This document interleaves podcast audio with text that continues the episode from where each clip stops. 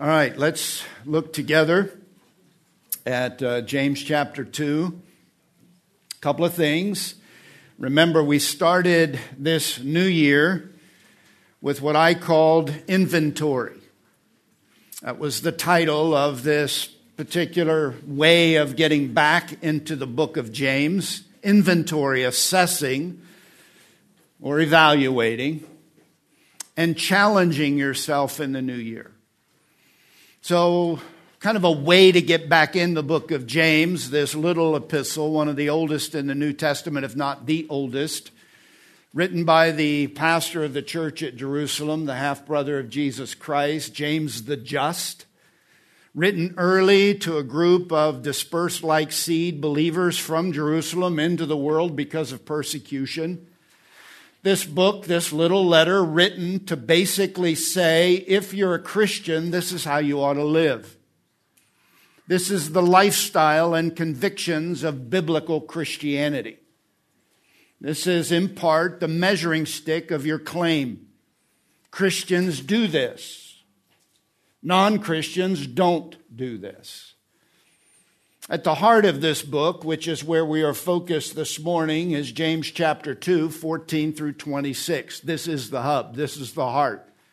Because this is how real faith works. Saving and genuine faith is validatable. And it should not be considered genuine unless there's evidence that validates its reality. Simply making the claim, I'm a Christian, doesn't validate that claim. And there will be many who will say, Lord, Lord. And Jesus will say to them, despite their record of activities, Depart from me. I never knew you. And I argued in part that one of the worst things you can do is un- unintentionally mislead someone into believing they are rightly related to God, that they are saved. And I think the only thing equal to that is misleading yourself. It is possible to deceive yourself, and it is possible to unintentionally mislead someone to believe that they enjoy a faith that saves. And so, James, at the very beginning of this section in chapter 2, is meaning to articulate a concern and a perspective about how to view that concern. So, this is inventory. And I'm going to ask you to assess yourself. Because to miss at this is to miss. Saving faith inventory, the faith that saves. Do you have the faith that reconciles you with God? And what gives you that confidence? Is it because you profess Christ? I believe in Jesus. I know He's the Son of God. I believe He died on, for sinners. I believe He died for me. Is your knowledge of the truth of Christ and His work of salvation sufficient to save? I quote again Charles Spurgeon nobody is saved simply because they know who Jesus is, and nobody's saved by believing Christ died for them. Isn't that a shocking statement? And that's because saving faith is more than claims. It's more than what you say. It's more than words. And it's more than believing the facts about salvation.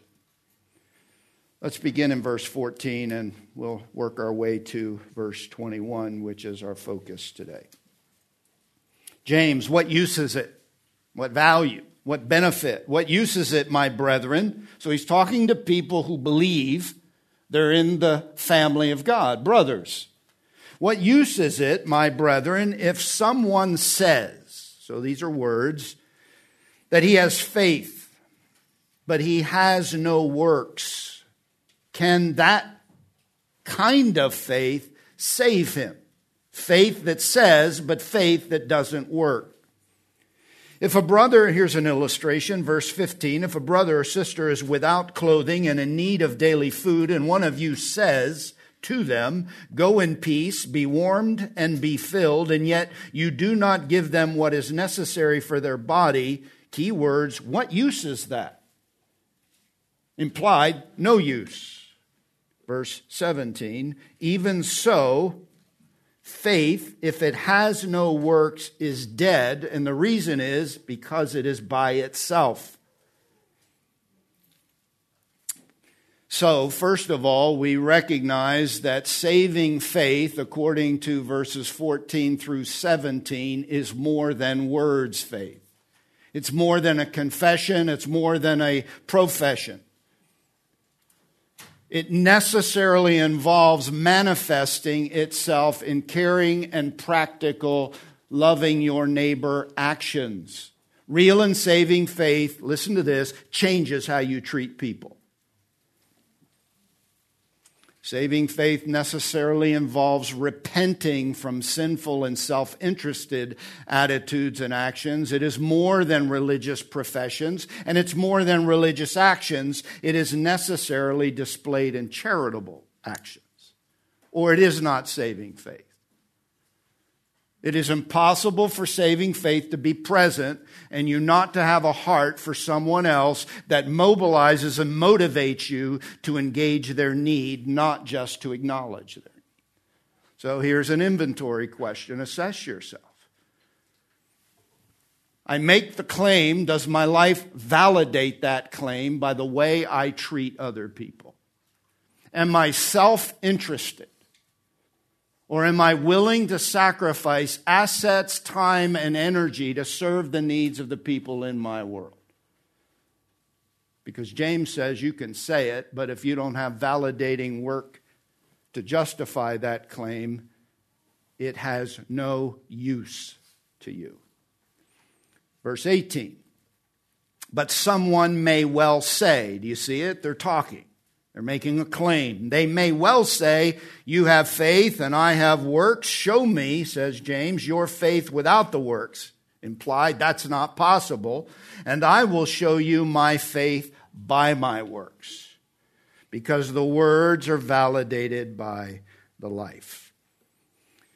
You believe, and this is the second big idea saving faith is more than believing the facts faith. It is more than intellectual knowledge. It's more than truth convictions.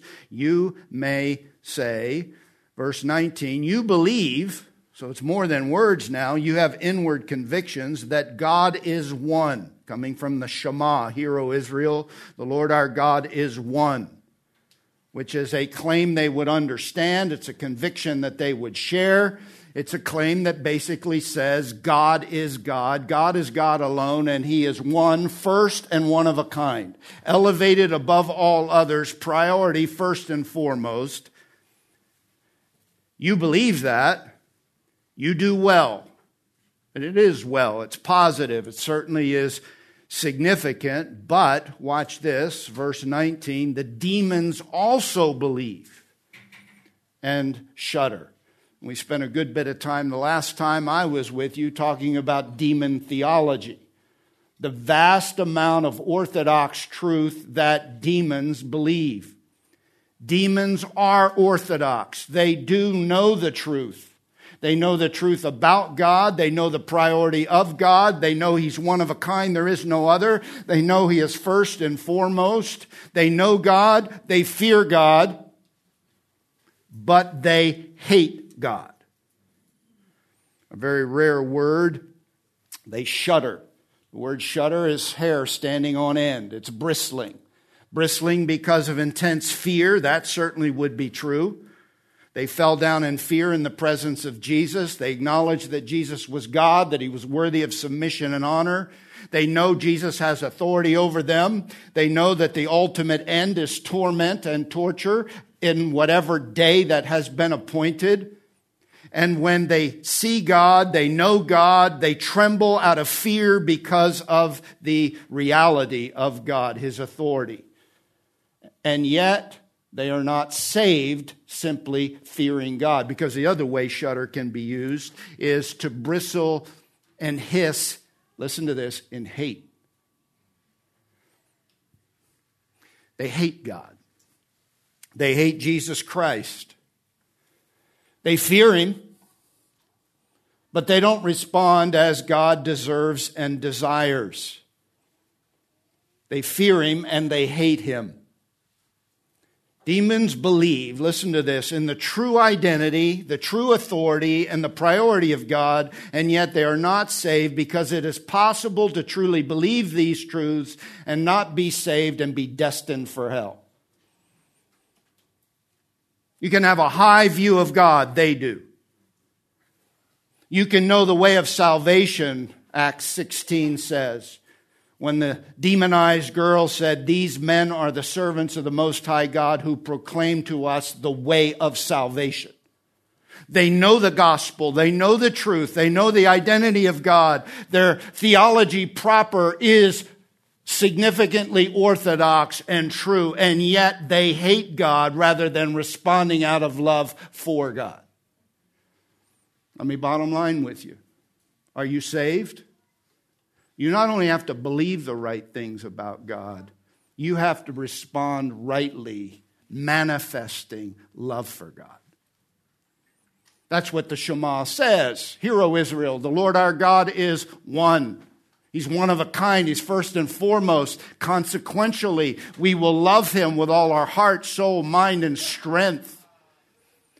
Because true saving faith is a faith that treats God as he deserves and desires.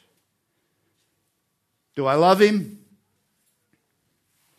Is significant expression of believing faith, life and heart changing faith. It is not possible to be saved by grace through faith and not have affection for the one who saved you. We love him because he first loved us. Treating God as God deserves and desires is a validation of saving faith. The demons believe in who he is, they fear him for who he is, and they hate him for who he is. You believe that God is one, you do well. Verse 20, but you are willing but are you rather willing to recognize? Now, here's a question Are you really willing to add this up and draw a wise and justified rational conclusion? Are you willing to recognize, you foolish fellow, that faith without works is useless? So I'm claiming it, but I'm not charitably expressing it. I'm saying I believe it, but I'm not loving God like I own it.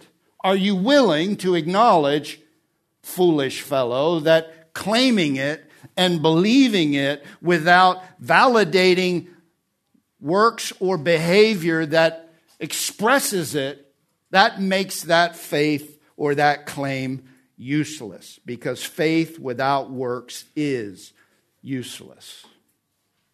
Saving faith treats God as he deserves and desires. It is not just, I believe the right things about God.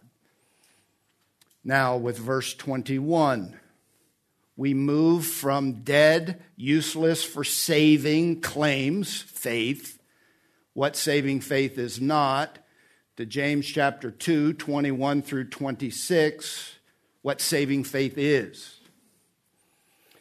And James provides two compelling, and I'm going to call them radical examples that the faith that saves works. It is validated and manifested in the expression of practical and visible works of that faith.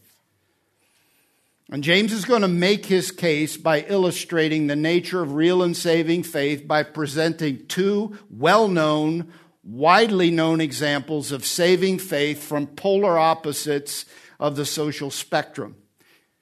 He's going to use example one, a respected and highly regarded person.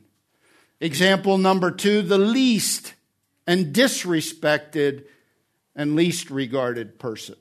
From a revered Jewish forefather to a despised Gentile sinner, from a respected Jewish leader to a pagan Gentile sex worker, from a man to a woman. Abraham would be in this section of Scripture, James's choice, as the example of the best of men. And he would choose Rahab, the harlot, as an example of the worst of humanity. And yet he will say both of them, the best and the worst by human assessment, are both justified by faith, and that justification is validated by their works. And I asked you last time, what are the validating evidences you see in Abraham and in Rahab? Follow with me, verse 21. Was not Abraham, example number one, our father? Remember, these are Jewish Christians dispersed like seed, saved in Jerusalem, dispersed by persecution was not Abraham our father justified by works? Verse 25, in the same way, was not Rahab the harlot also justified by works? A rhetorical question Was not Abraham our father? Verse 25, in the same way, was not Rahab the harlot, both of them the claim made, justified by works. Rhetorical question, affirmative answer. Well, actually, yes, they were. They were both justified by works. The faith that made them righteous was validated by their works of faith manifest in these well known and famous expressions of their actions as a result of their convictions and faith. Real time, practical actions justifying the claim that they had faith. Now, you know, if you've been around the Word of God very long, that this is what this use of the word justified, which is plain and obvious here in the text, justified by works. Verse 25, Rahab justified by works.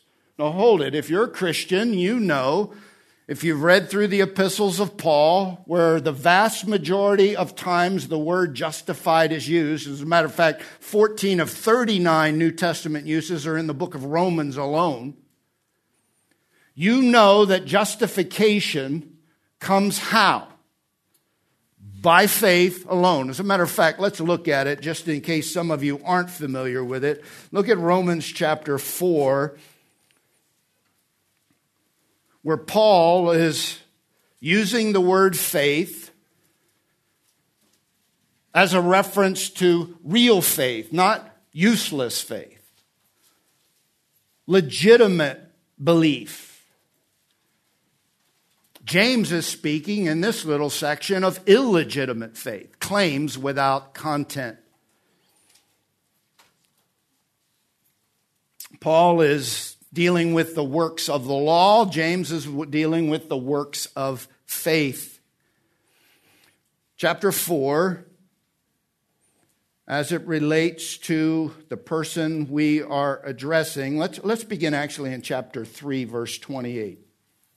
Paul talking, we maintain that a man is justified. Look up for just a second. The word justify comes from a root word which means righteous, right. And by way of determining how the word right is used, it means one of two things to be made right or to be declared right, righteous, justified, acquitted is determined by the context because the word can be made or declared righteous, or it can mean to show to be righteous. Manifesting that I am righteous, justified by my behavior, or the declaration that I am righteous. Dikao comes from the idea, and it actually means to declare someone to be righteous. It's a legal term. You're righteous. You're acquitted. You're not guilty. You're more than not guilty. You're more than innocent. You're righteous before God. That's a claim. It's a legal claim, or it means to show the rightness of something or someone. context determines what it means. In Romans chapter 3, the concern is do you get right with God by the works of the law? And the claim is made that you cannot be made righteous by fulfilling the works of the law. Look at verse 20 of chapter 3. Because by the works of the law, no flesh will be what? Justified in his sight, made right, declared to be right before God. For through the law comes the knowledge of sin, but not the means to be made right with God. Verse 28 We maintain that a man is justified by faith apart from what? The works of the law. Or by or is God the God of the Jews only? Verse 29 is he not the God of Gentiles also? So we're talking about everybody Jews and Gentiles since indeed God who will justify the circumcised by faith, that's the Jew, and the uncircumcised through faith is one. So one God justifies both the Jew and the non-Jew, the legally circumcised by way of the Mosaic law, and those who have not been circumcised because they're Gentiles not submitting to the law, and both of them are justified how? By faith, not by the works of the law. And then he begins in verse 1 of chapter 4 to involve the character that's used by James as an illustration of the faith that justifies. What then shall we say that Abraham, our forefather, according to the flesh, has found? For if Abraham was justified by works, he has something to boast about, but not before God. For what does the scripture say? Abraham believed God and it was credited to him as righteousness. How was he justified? How was he legally declared to be right with God? By faith. By believing God. God made a promise. Abraham believed that promise. Because salvation Justification is the product of believing the promises of God. Abraham believed. Verse 9 Is this blessing then on the circumcised or on the uncircumcised also? Look at the end of verse 9, chapter 4. For we say faith was credited, that's a legal term, to his account, to Abraham, as righteousness. So, justification, as Paul used it, is a forensic legal term.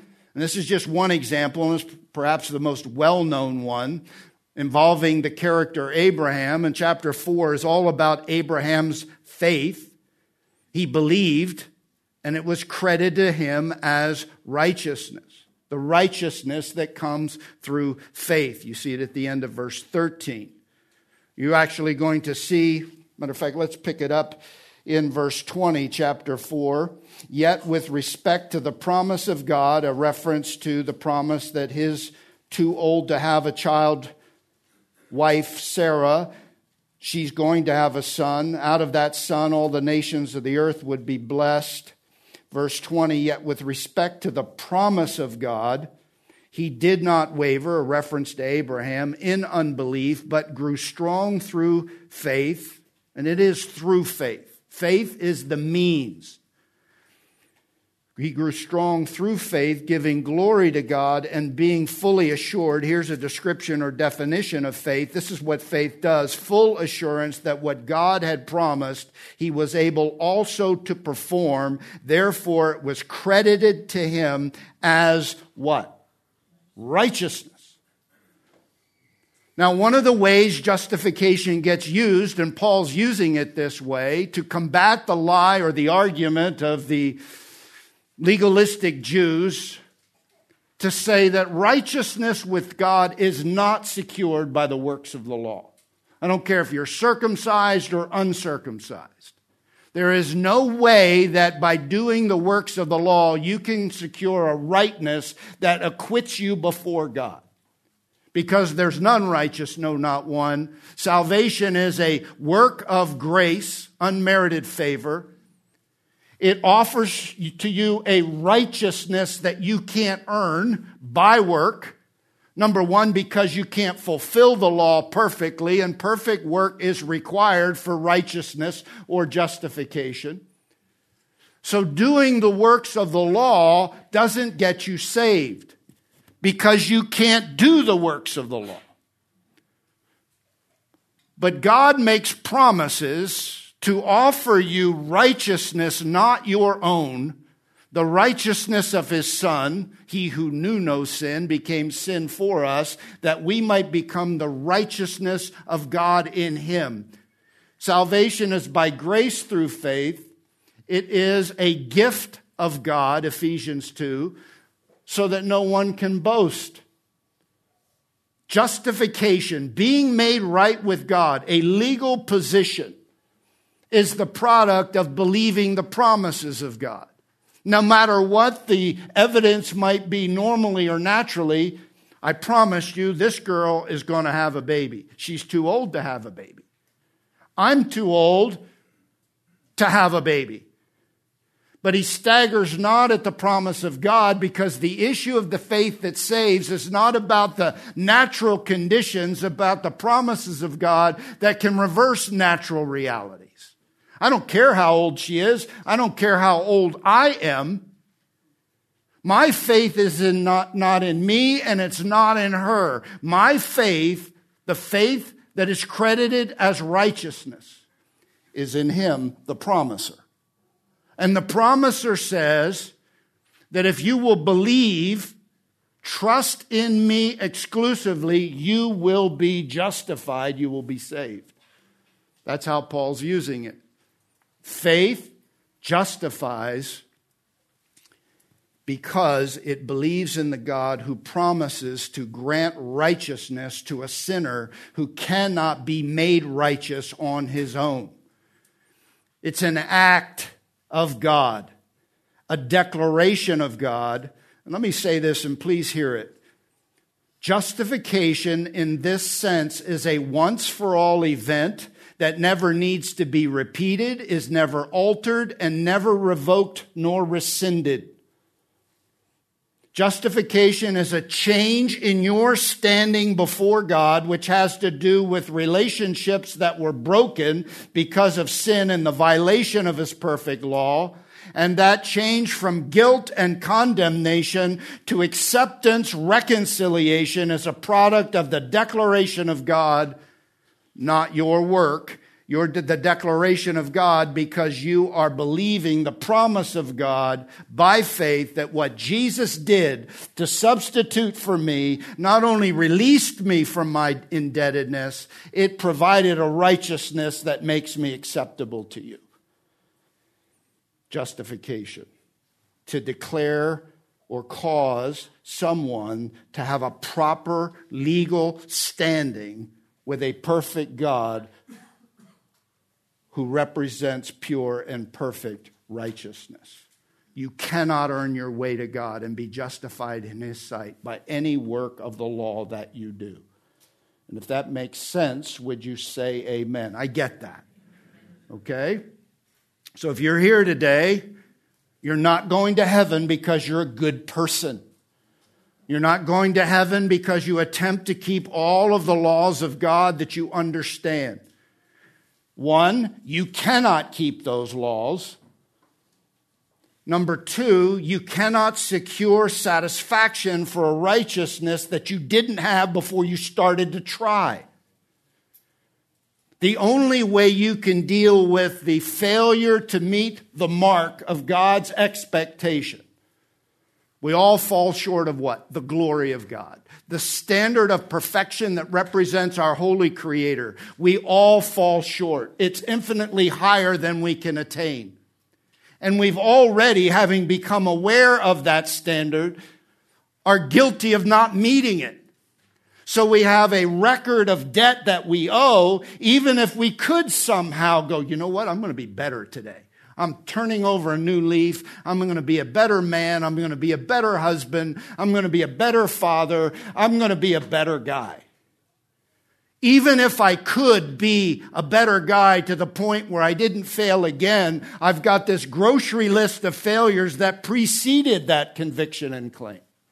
How am I going to deal with that? Salvation must be by grace through faith because a record I can't make up for and a record that I need that I can't secure. Fundamentally, I'm busted. I cannot be justified. God is holy. He doesn't change his holiness. Harry, you tried really hard. I know it. Heaven's perfect. I'm perfect. But come on in. You can enjoy relationship with me. You tried. That's not justified.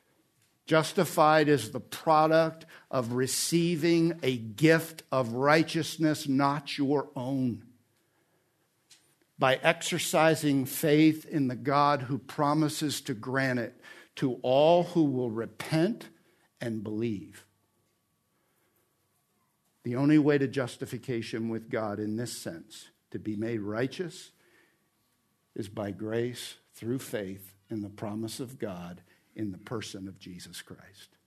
That's why I like when I share the gospel with people and I have a chance to open the Bible, I like John 1. I like John 1 because John 1 comes out of the gate saying Jesus, the Logos of God, was in the beginning with God, and the Logos of God was God.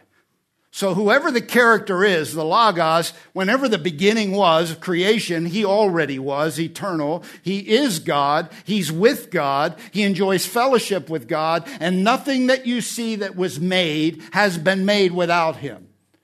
The Logos is the creator. And I like to go through those first 11 verses in John, which make abundantly plain who Jesus is, the word that becomes flesh. And it talks about the fact that he came unto his own and his own didn't receive him, which sets up the claim made or the necessary understanding of verse 12. He came to his own, but they didn't receive him. They didn't welcome him. They didn't accept him for who he was and who he claimed to be. Verse 12, one of my favorite share the gospel verses. But to as many as do receive him. The word receive is dechomai, welcome. Be like a knock, knock, knock on your door. You open the door, you like who you see, and you welcome them into your home. Dechomai. But to as many as recognize who he is, God in the beginning, God, very God, creator of everything, light of the world, the giver of life, the possessor of life, the one that his people didn't welcome, but to as many as welcome him. I say, I know who you are. I want to welcome you for who you are and all the implications of that. Lord, Creator, Master, Life Giver. To as many as received Him, welcome Him to them. He gives the power, the authority of God to become children. To all who believe, that's pistis, faith, rely exclusively on his name, his identity, and his name is put for who he is and what he has done. Saving faith, becoming a child of God, involves receiving him for who he is, not working for him, accepting him welcoming him and believing in his work, in his name, in his person his identity and his activity on your behalf. To them, he gives the authority to become the sons of God. I love that passage because it makes abundantly clear that being made right with God, being made a child of God, is the product of receiving the Son of God and the work of that Son on your behalf. Saving faith involves justification in the work of Christ alone as a gift. It is a legal claim. It is a status that I have that once I receive it, I enjoy it forever. But it also means to demonstrate or to show that I am righteous. Matthew chapter 11 uses this exact same word and it's translated vindicated. The Son of Man came eating and drinking, verse 19. This is the other way the word justified is used. The Son of Man came eating and drinking, and they say, Behold, a gluttonous man and a drunkard, a friend of tax gatherers and sinners. Yet wisdom is vindicated, shown to be right, proved to be right and accepted by God by her deeds. You see it again in Luke chapter 7, verses 31 through 35, when Jesus is talking about the people of this generation. They're like children who sit in a marketplace, 31 through 35, Luke's gospel, who sit in a marketplace and call to one another and they say, We play the flute for you and you did not dance. We sang a dirge and you did not weep. Now, now what's going on there is basically Jesus is saying the generation that I am in the midst of doesn't respond to ever any kind of stimuli. They ignore it. If it's a call to celebration and dance, like at a wedding, they don't respond. If it's a call to a dirge or mourning and weeping, like at a funeral, this generation doesn't respond to anything. I don't care if it's a happy call or a sad call. They do not respond. And then he goes on to say, For John the Baptist has come eating no bread and drinking no wine, and you say he has a demon. The Son of Man, a reference to Jesus himself, has come eating and drinking. So John didn't eat, he did not drink wine. You said he has a demon. The Son of Man comes, he eats and he drinks, and you say this guy's a gluttonous man and a drunkard, a friend of tax gatherers and sinners. In other words, this generation, they accept nothing. They do not respond to the call to worship or celebrate. They don't respond to the call to weep. They don't accept John the Baptist because he doesn't eat or drink. They say he has a demon. They don't respond to Jesus, the Son of Man, because he does eat and drink, and they call him gluttonous. They reject every single call. They manifest a kind of wisdom that is or the lack of wisdom that indicates they are not children of God. That's why verse 35 says, Yet wisdom is vindicated, validated, justified by all her children. Each child of wisdom validates that wisdom in their own unique way by responding to the call of God that's commensurate with or, or justified to the call that is being made. If it's a wedding call from heaven to rejoice, they're justifying that claim or vindicating the wisdom by responding that way. If it's a call to a dirge and sadness and mourning, they're going to respond to that call and their behavior is going to validate the wisdom that they see it, they get it, and they're responding to it. When they see John the Baptist who doesn't eat or drink and they understand he's a messenger from heaven, they're going to respond, validate the wisdom from God that says we accept him as a prophet of God. When the Son of Man comes eating and drinking and shows himself to be a friend of sinners, the wisdom of heaven is going to be vindicated or validated or justified because they're going to accept God's claim about his son, about his prophet, about his call to worship or, or celebrate or the call to mourn because of the consequences of sin. The big idea is the word justify can mean to validate by behavior, to demonstrate by behavior that you believe that you are functioning according to a righteousness that's inward. You're manifesting that righteousness by your behavior outward. Which is why verse 21 was not Abraham, our father, justified. This back to James chapter 2.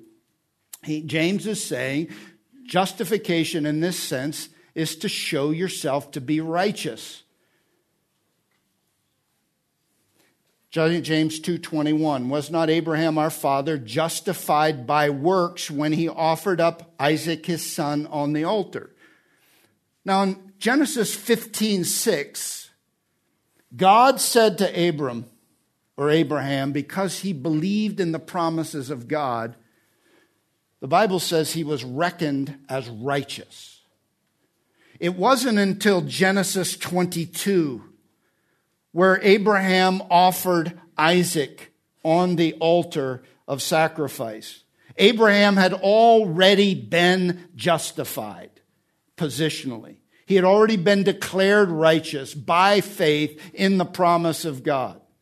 James is not using justified in this context to say Abraham was declared righteous, but rather that he was shown to be righteous, validated in that claim by his willingness to offer Isaac.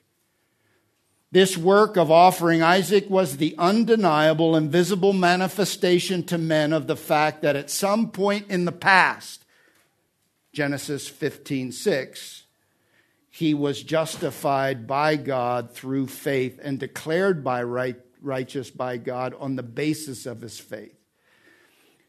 Listen to the New Living Translation as it interprets this, translates it in a way that captures this thought. James 2:21 would read this way, New Living Translation, "Don't you remember that our ancestor Abraham was shown to be right with God?" By his actions when he offered up his son Isaac on the altar.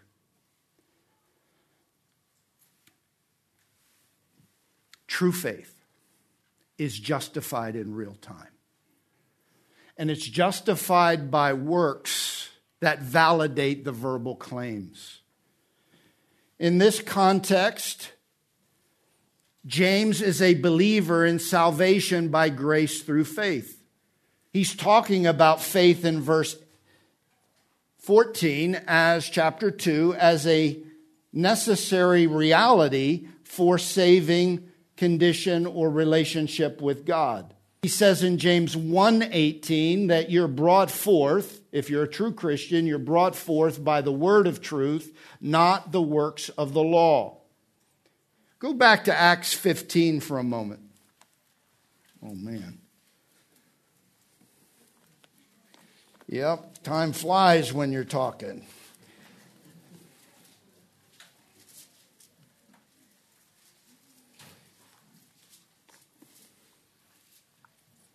Acts 15 is a council of elders and apostles. The question on the table is Does salvation require the works of the law? Do you have to keep the law of Moses to be saved? Is it faith plus works? The Apostle Peter stands up in verse 7 of chapter 15 at this council of apostles and elders who are looking into the matter. And after there had been much debate, so there's a lot of discussion, Peter stands up, verse 7, and he says to them, Brethren, you know that in the early days God made a choice among you that by my mouth the Gentiles would hear the word of the gospel and believe. And God, who knows the heart, testified to them, giving them the Holy Spirit, just as he also did to us. And he made no distinction. Listen to Peter. He made no distinction between us and them, between the Gentiles and the Jews, cleansing their hearts how? By faith. Now, therefore, why do you put God to the test by placing upon the neck of the disciples a yoke which neither our fathers nor we have been able to bear? What yoke? The works of the law. You must keep the law of Moses. Verse 10. Excuse me, verse 11. But we believe, here's Peter, we believe that we are saved through the grace of the Lord Jesus in the same way as they also are. So here's this conclusion. He stands up and he says, Listen, there's been a big debate. I'm telling you, salvation comes by grace through faith. It doesn't include the works of the law. We couldn't carry that. They can't carry that. We all know that the grace of the Lord Jesus Christ is what saves. Verse 13, and after they had stopped speaking, James, the author of our little epistle, answered and said, Brethren, listen to me. Look at verse 19. It is my judgment that we do not trouble those who are turning to God from among the Gentiles, but that we write to them, trouble them with what? The work of the law, the burden of the law. That we write to them to abstain from things contaminated by idols and from fornication and from what is strangled and from blood.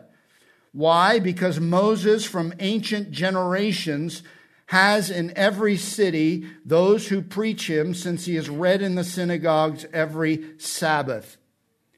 James stands up and said, Here's what I'm going to declare as the leader of this council and as its spokesman. We're not going to trouble them. We're not going to annoy them with the burden of the law because salvation is by grace through faith, what we are going to ask them to do is to abstain from things contaminated by idols, to be morally pure from fornication and from what is strangled and from blood. Why? Because doing those things don't get you to heaven, but because the law of Moses is taught in every city and we want to be an influence in every city for the gospel of God and the truth of God, we want to avoid creating barriers to that truth. We want to act wisely by avoiding things that will inflame opposition to the gospel we preach. These things I'm asking are not things that save you. These things that I'm asking are obvious things that'll prevent the people from hearing it because Moses and these emphatic points, he's preached in every city and every synagogue. So James stands up and says, I have decided, this is the bottom line, verse 19, it is my judgment. So let me uh, draw a uh, conclusion for this morning.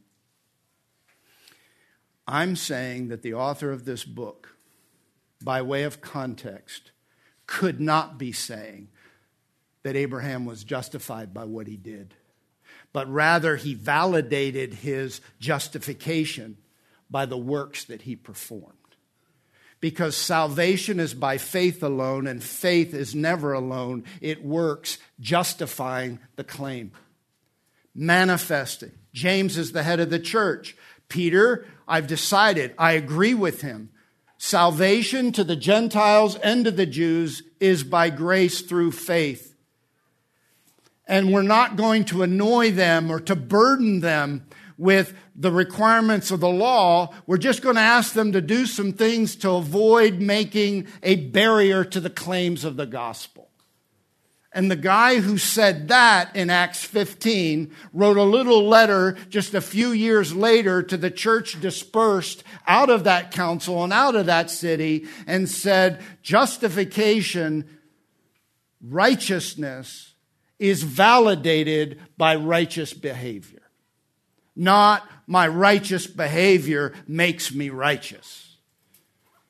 And I'm going to call Abraham to the scene because you all know it was reckoned to him to be righteous in, that, in Genesis 15 as a promise of God he accepted. And then in Genesis 22, multiple years later, he's willing to offer his son. And you know what that does? It validates his claim. It doesn't make him righteous. It said saving faith behaves like this. Now, I didn't get as far as I had hoped today. Does that surprise anybody? Probably not. But this is what I want you to work on this week. What were the characteristics? Here's a meditation for you to do. What are the characteristics of saving faith that were modeled in Abraham when he was willing to offer his only son? Because James is saying genuine faith, it looks like this. So, what are the characteristics that are modeled in the man called Abraham, who was not saved by his works, but was validated that he was saved by that work. So think about that. And think about our girl Rahab, who was on the opposite end of the eh, spectrum. What about her work is the evidence of true faith? Justification by grace through faith, declared righteous. You know what I am? I'm righteous because God said I am, because I've received a gift I cannot earn. I will enjoy this status as a son of God forever. If you're a Christian, you're justified by grace through faith. And if that's true of you, you will live a life that validates that claim. Abraham is an example of validating faith. Consider what he did as a measure of what ought to be true of you. Can you say amen to that? All right, I'm going to leave you hanging. Sorry. Lord willing, I'll see you next Sunday. Father, thank you for the time today in your word. We're grateful for your grace, and we ask it in Jesus' name. Amen.